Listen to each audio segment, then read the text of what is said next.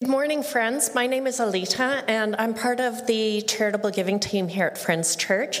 And I know if you've been here over the last few weeks, you've been hearing um, us really reaching out and saying uh, that we need a little bit of extra help this year. And um, you have totally responded, and it's made a huge difference. So thank you, thank you. We we've gotten about fourteen thousand dollars in, and we still do need a little bit more work to go. Um, we really want to start the new year on a really solid, um, balanced budget. So thank you.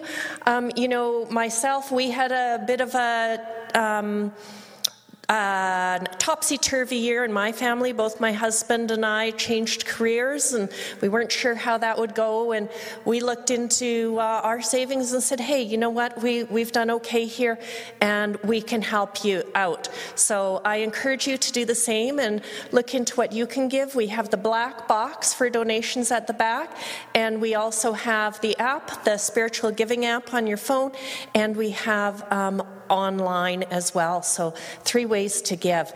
Um, we are now in full swing with our um, Christmas hamper program. And so, you might have noticed when you walked in this morning the Christmas tree out front, and there's some envelopes on there with some families who are in need, and we'd really like to give them a really great Christmas. And so, if you can help out, have a look in one of the envelopes. And again, there's information online where you can find out about what is needed and uh, join us to make sure that these families have a great Christmas. Thank you, Alita. Good morning, everyone. Okay, quiet crowd. All right. That's okay. That's okay. It's good to see everyone. Glad you're here. Let me just get set up here. Um, so, I'm not a huge Survivor show fan. Are, are, there many Survivor show fans out there?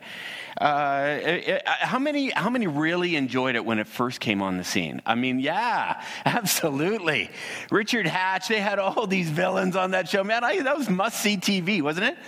For those that aren't familiar with the show, it's a reality TV show. Uh, they take a group of strangers, drop them in this isolated location, usually at some tropical island, where they have to provide food and fire and shelter for themselves. They got to figure out how to survive against the elements, but also a kind of a a growing or increasingly more hostile tribe of you know people that you know they're competing against. Slowly, the contestants are eliminated from the game, and, and they're eliminated by being voted off the island by their own tribe. Two started off as two teams, and they war against each other. The weaker team goes to tribal council. They get in there, and then the politicking starts. Everyone's kind of trying to protect their own skin. Inevitably, almost every show someone is making a boneheaded move. You know what I mean? Like they're they're pissing someone off. They're getting all uh, you know, they're trying to be smart, whatever, and all of a sudden there's a few other tribe members that start talking about that person behind their backs. Or someone is just so dominant that now the whole tribe feels threatened by them, right? Like there's a number of different ways you can screw yourself over. You know, you, you can't be too strong, you can't be too weak. And, but anyways, at the end of the show, tribal council, there's host Jeff Probst He's poking the bear, going, All right, so what do you think of him? And he did this. What do you guys think? Anyways, this stuff starts happening, and usually the person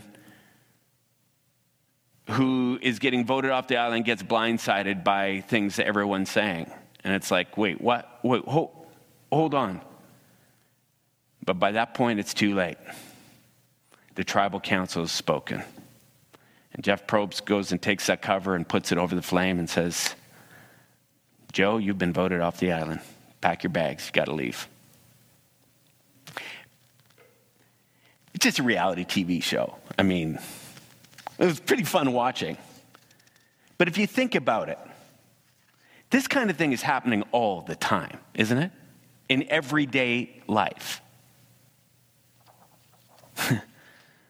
Absolutely, it is. I remember a woman telling me how after a divorce, she she was just really going through it. She would get together with her friends and I don't know, perhaps maybe just one too many sad stories or, you know, kind of monopolizing the conversation. Her friends just decided, you know what, she's raining on the parade. She's a wet blanket. They stopped inviting her out. She said all of a sudden, like within a month, they just ghosted me. I was never invited out again by them. I remember one guy telling me he was 15 when, and going through a really, admittedly, a really rough patch.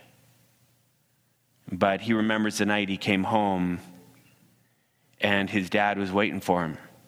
His dad looked him in the eyes and said, You've created way too much chaos in this family. You are the problem. Our family is going through so much. You're the reason. You need to leave.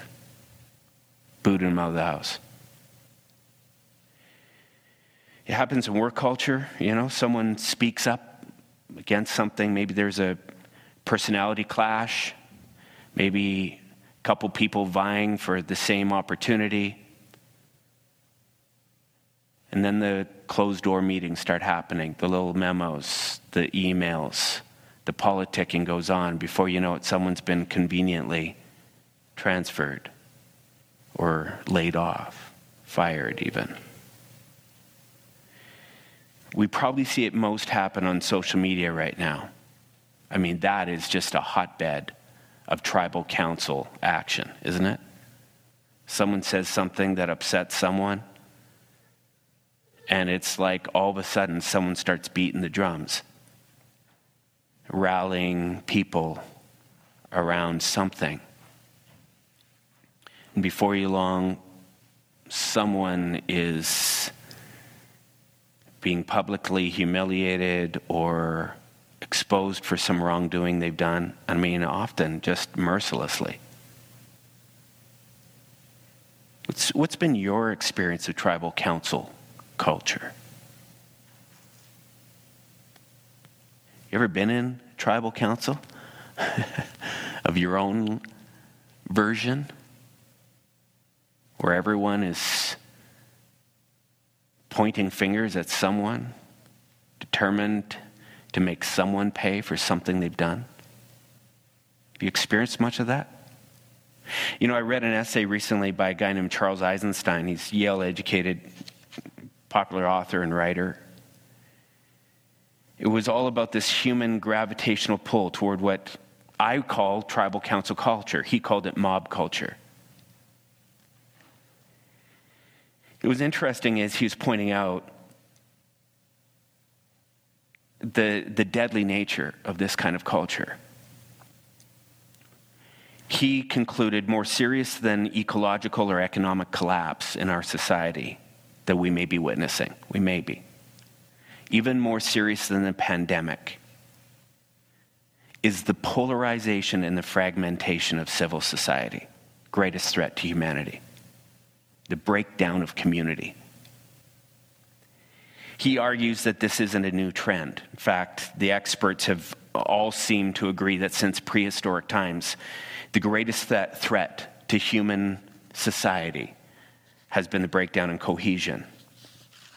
It seems as a human species, we're so vulnerable to relational rivalry, vengeance, retaliatory, escalating cycles of retaliatory violence. Someone does something, someone says, oh yeah. And then that group says, oh yeah. And the escalation builds and builds. We've watched this more removed different times in different cultures, warring nations, ethnic cleansing. We've watched it from a distance, but it just seems like it's, it's moved in just in different ways. I mean, just even recently, it's only been the last couple years, we're watching just like things break down in our kind of North American content, continent. Hey? Anarchy breaking out as people frustrated by the way things are going begin to channel their anger and hostility, whether it's to, to a, an organization, to a, a, a, a party, a political party, a people group. Sometimes it's just one individual that's in their crosshairs, and they're like, we're taking that person out. Like, we see it in sports, right? The Flames are struggling, man. It's like we are looking for someone to blame, aren't we? We're looking for whose head is going to roll. This summer, no big trades. We're going, okay, is it the GM that's going? Someone's head better roll. That's often how it works. Head coach gets fired, typically. Company starts flailing a bit, everyone's looking for someone to blame? Is it the CEO? Is it middle management? Where, where is, it? is it marketing? Who's at fault here? Let's take them down. But Eisenstein points out this is, this is an age old human instinct. It's called scapegoating. The name originates from Jewish culture, actually. If you've been around here a long time, you've heard us use this term. It, it surrounds a Jewish ritual um, during Yom Kippur where a, a community would choose a goat. This goes way back. An annual ritual, they take this goat, they tie like a red ribbon on the goat. And that red ribbon kind of represents all the collective wrong that each of the individuals who were a part of that community had committed that year. Like everything they had done, possibly, they could think of. That ribbon would represent all their collective wrong. They would put it on the goat, and then they'd sacrifice the goat. Some versions, they just let it wander out into the wilderness, knowing wild animals would take that thing out. Sometimes it was a, just a ritual killing. They'd kill it right there. And, you know, it was weird what would happen when they did it. You know, it was like this, this goat was atoning the collective wrong, it was taking the hit for everyone else. And in the process, it kind of alleviated the personal shame or guilt that people felt kind of renewed a sense of peace in the community. It's like a start over.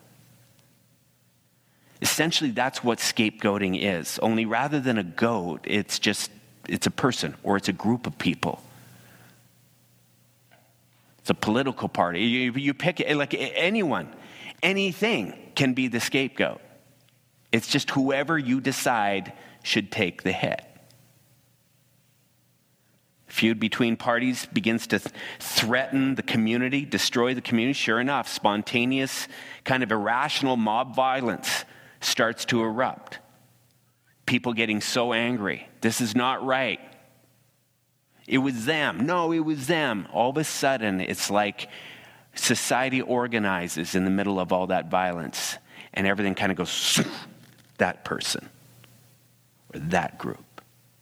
They're the problem. If you look through back throughout history, scapegoating is everywhere. Every culture has been hit by this thing. There needs to be a certain level of chaos for this thing to really get steam. There needs to be hardship. There needs to be the sense that life is not well. Often, in, out of stress, we start looking for something, someone to blame. Okay, we saw it with Moses. He gets the, he gets the children of Israel out of Egypt. I mean, they've been enslaved for years. They get out, they're now in the wilderness. They should be happy, but no, now they're, they're trying to just find food. They're trying to, they're thirsty. They're like freaking out. They're going, at least we had food in Egypt.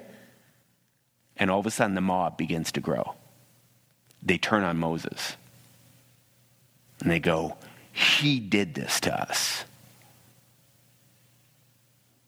Moses is starting to panic, looking at God, going, Throw me a bone here. I was just doing what you told me. They're getting angry. It happened to Jesus, tensions running between the Jewish people and the Romans. It was hitting boiling point. Jews were reacting and retaliating against the Romans, so tired of being enslaved by them. In the middle of it all, what happens? the religious community says, I think this guy's our problem. Take him out.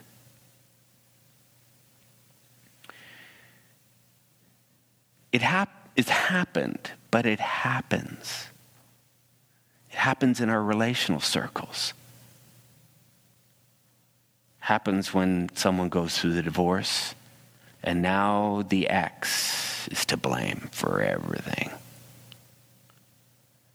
It happens when someone shares an opinion or when someone comes out of the closet. When someone begins to open up about a belief that they hold that isn't the popular belief.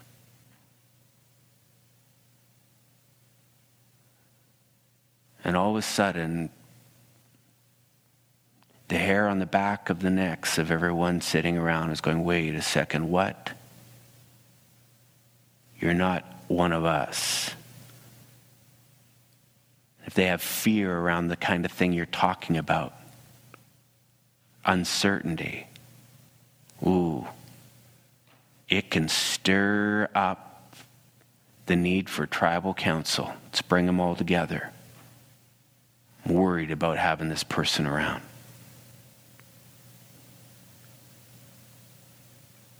Where have you experienced tribal council in your life? Have you ever voted someone off the island?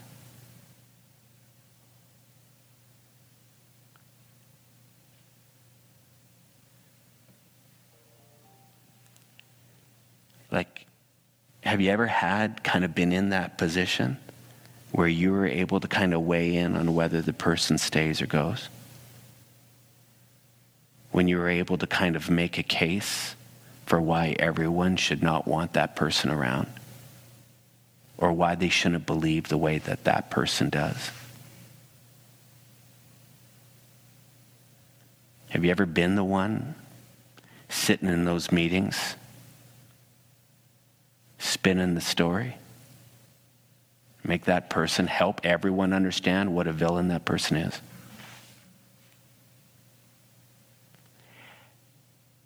Flip it around. Have you ever been the one on the hot seat? Where everyone's looking at you, questioning you, leveling accusations against you. Those are two very different experiences, aren't they? I like being the first. I like being the one who's kind of able to talk about the other person to direct all the negative attention around the other. Whew, that feels much better. If I was really honest with you, I've probably most of my life been more in that camp, in that position, than in the other, though I've had my moments on the hot seat. Admittedly, I have struck many tribal councils.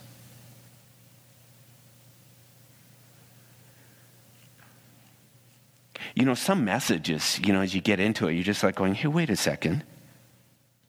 I don't like what I'm talking about here. I want a different topic.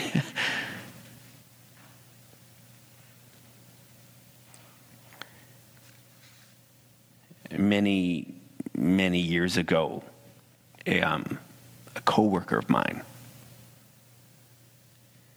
he had an allegation brought against him it wasn't anything illegal, but it definitely called into question his character. It was a lapse in judgment. And I was a part of a team, the board initiated tribal council. And I was one in that meeting determined that he needed to go.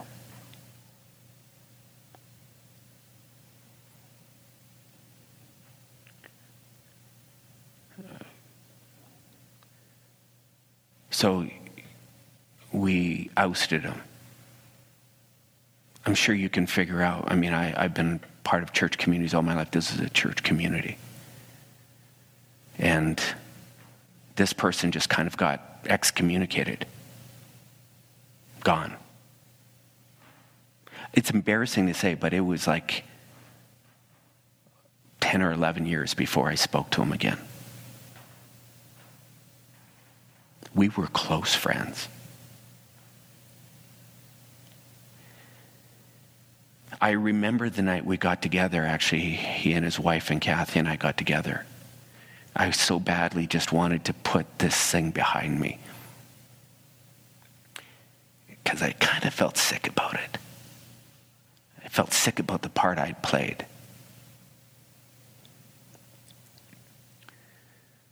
But that night he talked about the horror after being voted off the island.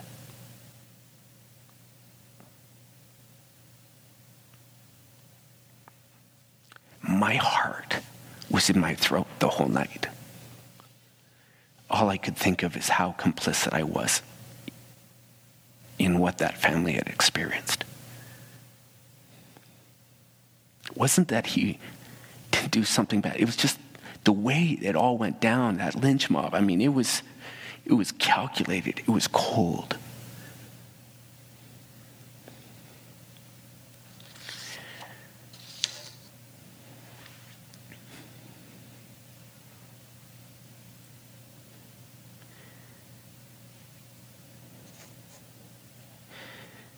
But you know, when you're in the middle of the chaos, and when you're angry, when you're pissed off about something someone said or done, or you're freaked out that what they're doing is going to somehow affect you or your life or your family's life or whatever, it's easy to just be bent on getting the person. Isn't it true? It's like make them pay. You care very little about the long term consequences. You just know in your mind getting them off the island will solve everything. Uh, one night, a bunch of uh, uh I, I play hockey. We were playing hockey. One of the guys we were playing with was playing a little too aggressive. Hacked a guy, hurt him pretty bad. He freaked out, but play went on. Next thing you know, the next play, that guy came in hard, trying to level the score. Other team took exception. And all of a sudden, I mean, things escalated where every time we're on the bench, we're just telling everyone, like, keep your head up, pal. Like, this is getting ugly. The thing got so crazy that we had to shut down the whole thing. Game was canceled. Just went, everyone go home. The screaming, the yelling, the finger pointing, people, the guys are just pissed. These are guys that knew each other for years. So a bunch of the guys just went home, but some of us went out afterwards. And without kind of premeditating anything. What formed was a tribal council around who was at fault. We were on this high horse talking about who really was the real problem here. And that night, we collectively decided that there was one guy who really was the problem. Now, it didn't help that the crew that were sitting here talking about him, this guy wasn't our favorite guy, right? He wasn't a fan favorite. It made it very easy for us over beer and wings to sit and point out everything that this guy had on his rap sheet over the years. Each of us took stories telling our story of when that guy, remember back when this happened, and oh, yeah, yeah, yeah, yeah.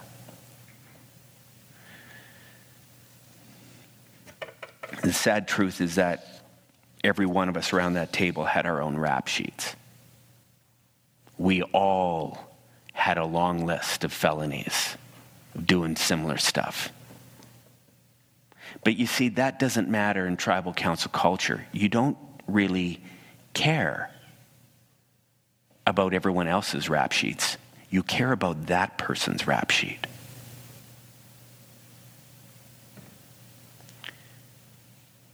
Tribal council, scapegoating culture never starts here. uh, an angry mob dragged this woman right in front of Jesus one day. They said they caught her red handed committing adultery. I don't know how that all went down, but they're looking at Jesus. They're going, So the law says that we get to stone her based on her committing adultery. What do you think? Jesus looked at him and finally said, Great, that's what the law says.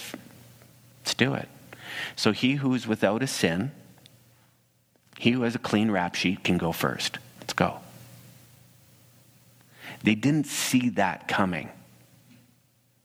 They because that's not the pattern in scapegoating. You don't start here and then go out there. No, you start there. And hopefully it just stays there. To be clear, I don't think Jesus was saying that no one should be held accountable for their actions, their hurtful actions. Because let's face it, no one's perfect. I don't think he was saying that. I think he was saying if we begin to build a precedent where all the focus is on fault finding of others, and very little acknowledgement is made of our own complicity society will unravel very quickly. Rarely can anyone stand on the moral high ground. Rarely. I sometimes wonder if Jesus wasn't just saying, hey, don't we all have a little blood on our hands here?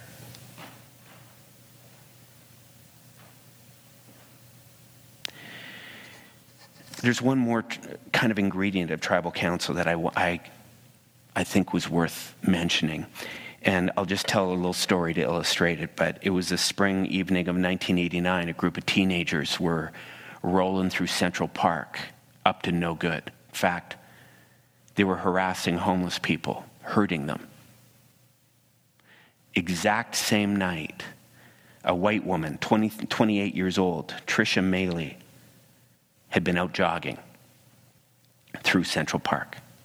And she was found beaten, raped, ended up being in a coma for 12 days.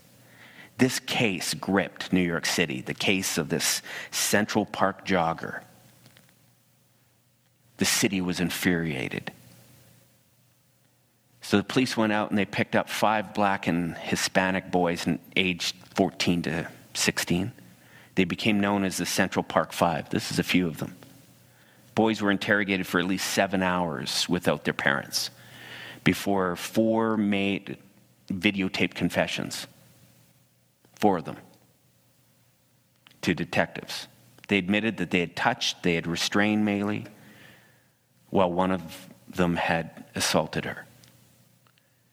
When the news broke of the arrest, there was this collective sigh of relief in the in the city. They'd caught the culprits.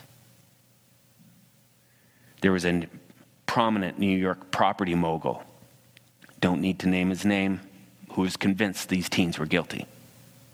He spent a reported $85,000 on four full page adverts in New York titled Bring Back the Death Penalty. Bring back our police.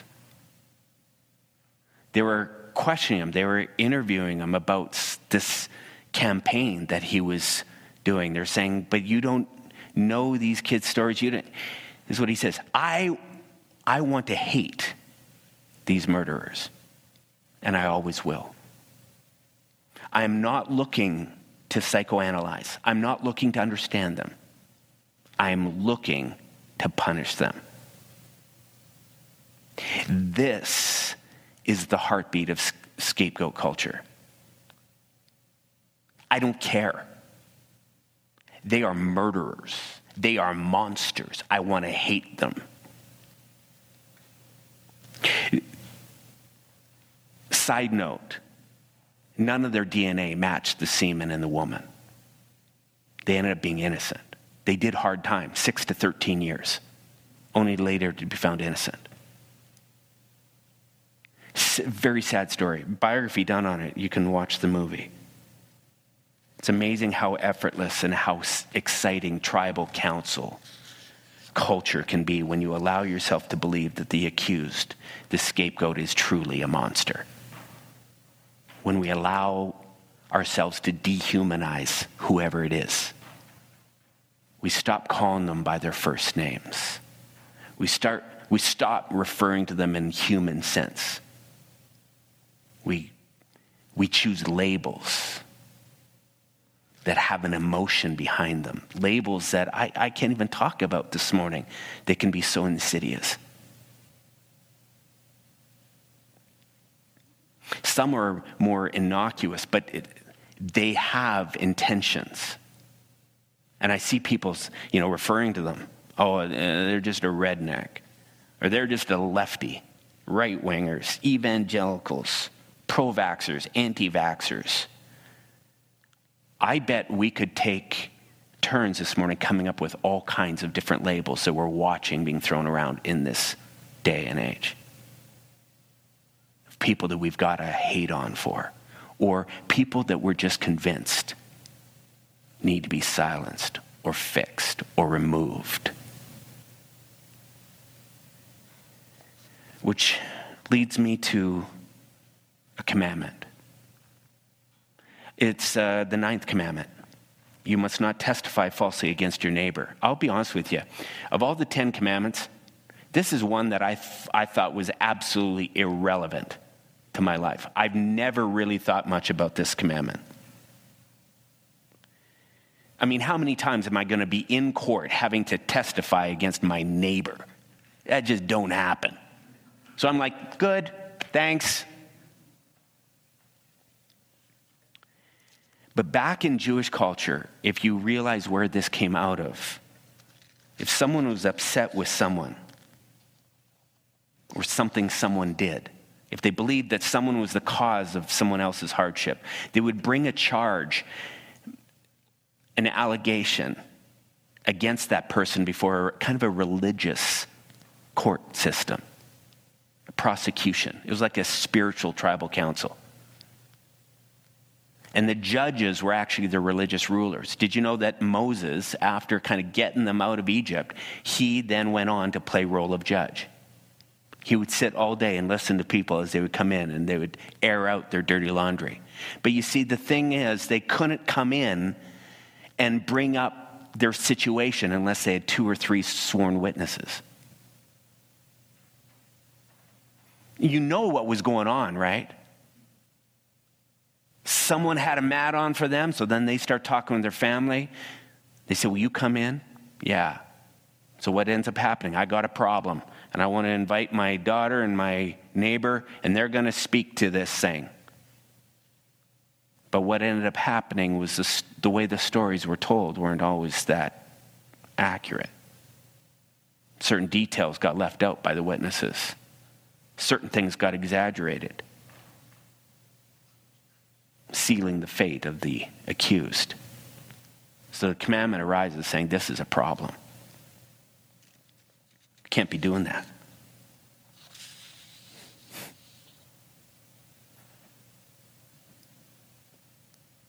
Exact same thing would happen then as what my ball hockey guys and I did that night in deciding, hmm, this guy's got to go. You know, that night we decided that this one guy who had been playing with us for years was done.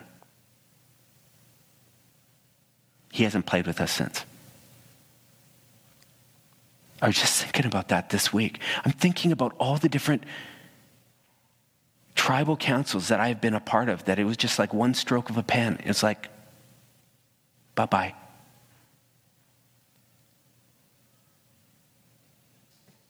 I look at this commandment in a new way right now.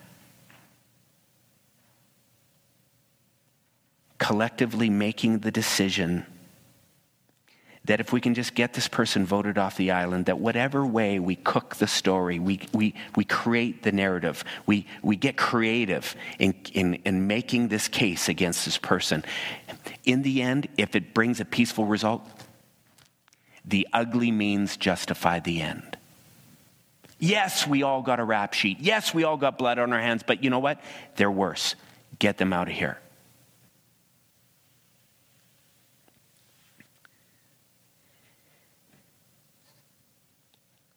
If you'd ask me, I think this commandment was designed to stamp this kind of thing out,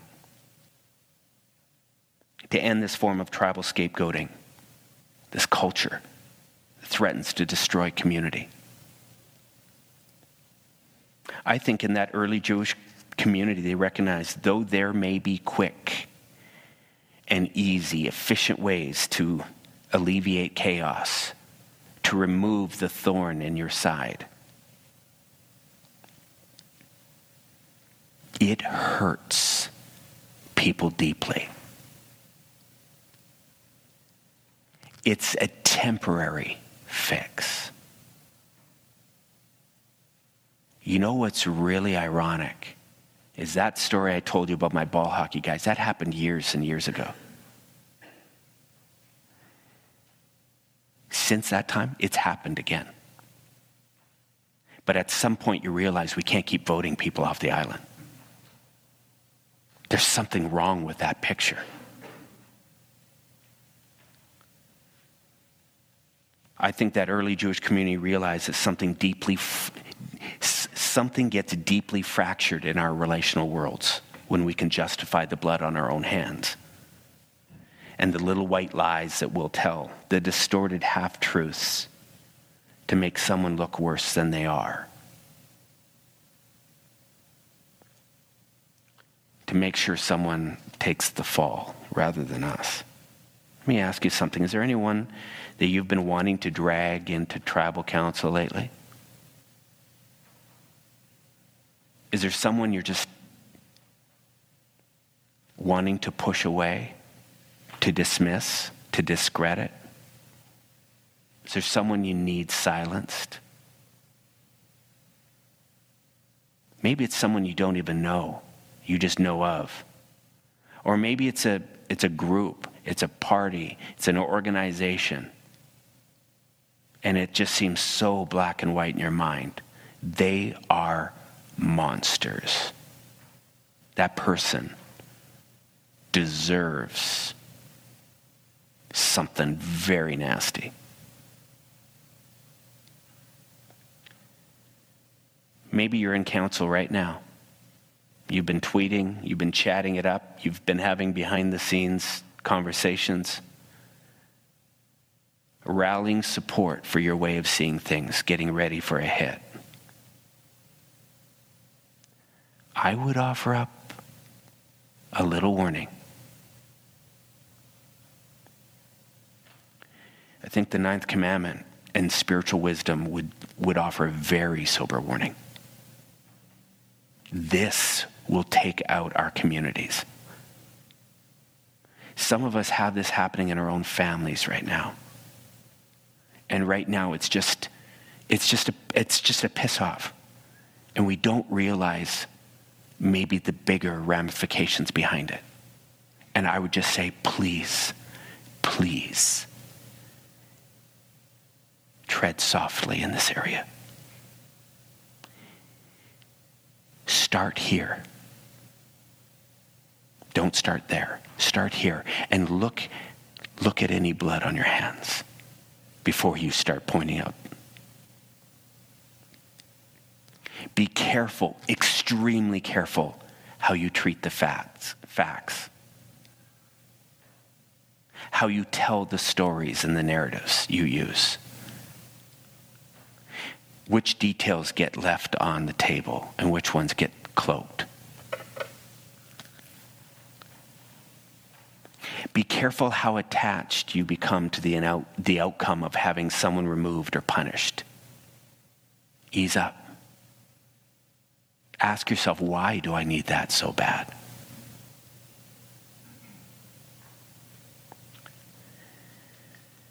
Because I'll tell you right now, that person likely is not a monster.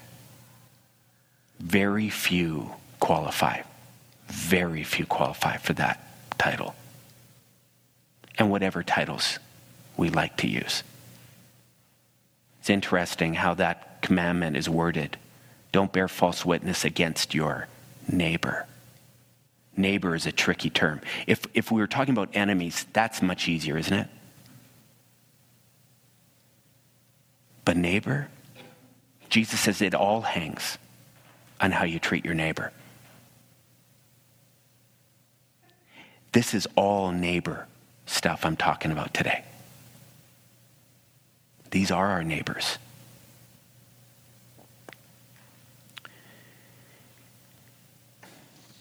Maybe, maybe this morning, as I'm talking about this, you experience maybe just a little PTSD because it's not that you're the one dragging others. You, you just, you're the one that was dragged in.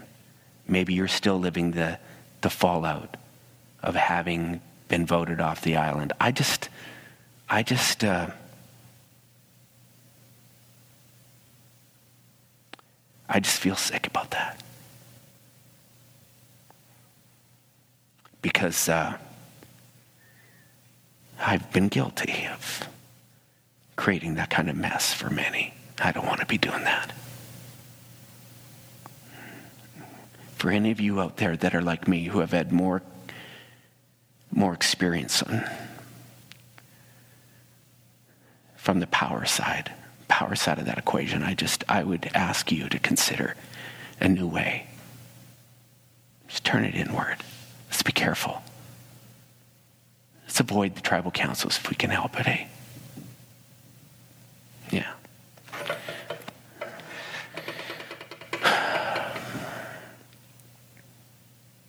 I don't know what's going through your heart right now. Whether there is someone that comes to mind Maybe, maybe it just starts today by just saying, man, can I just ease up? Can I just stop fixating? Or the next time that topic comes up, or that person, or that people group, or that whatever, how about if I just deflect the conversation? How about if I just don't feed it? I don't know what your strategy is this week, but, we, but may we all avoid as much as possible the tribal councils. It's my prayer for you. All right. That's your assignment for this week. Stay out of the, stay out of council. All right, next week we got another 10 another one of the 10 commandments coming up. Vince will be back. I really hope you guys have one of those weeks where we just build up community rather than tear it down. Let's do that.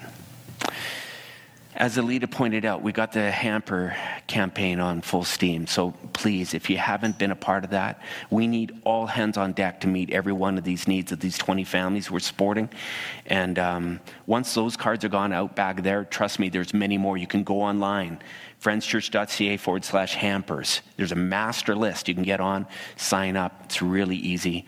Bring back everything in November 30th. December 5th, we wrap all together in the social hall and deliver. It's going to be great. Okay, that's all I got. Thanks for coming out this morning. All right? I hope, I hope you do something with what we talked about.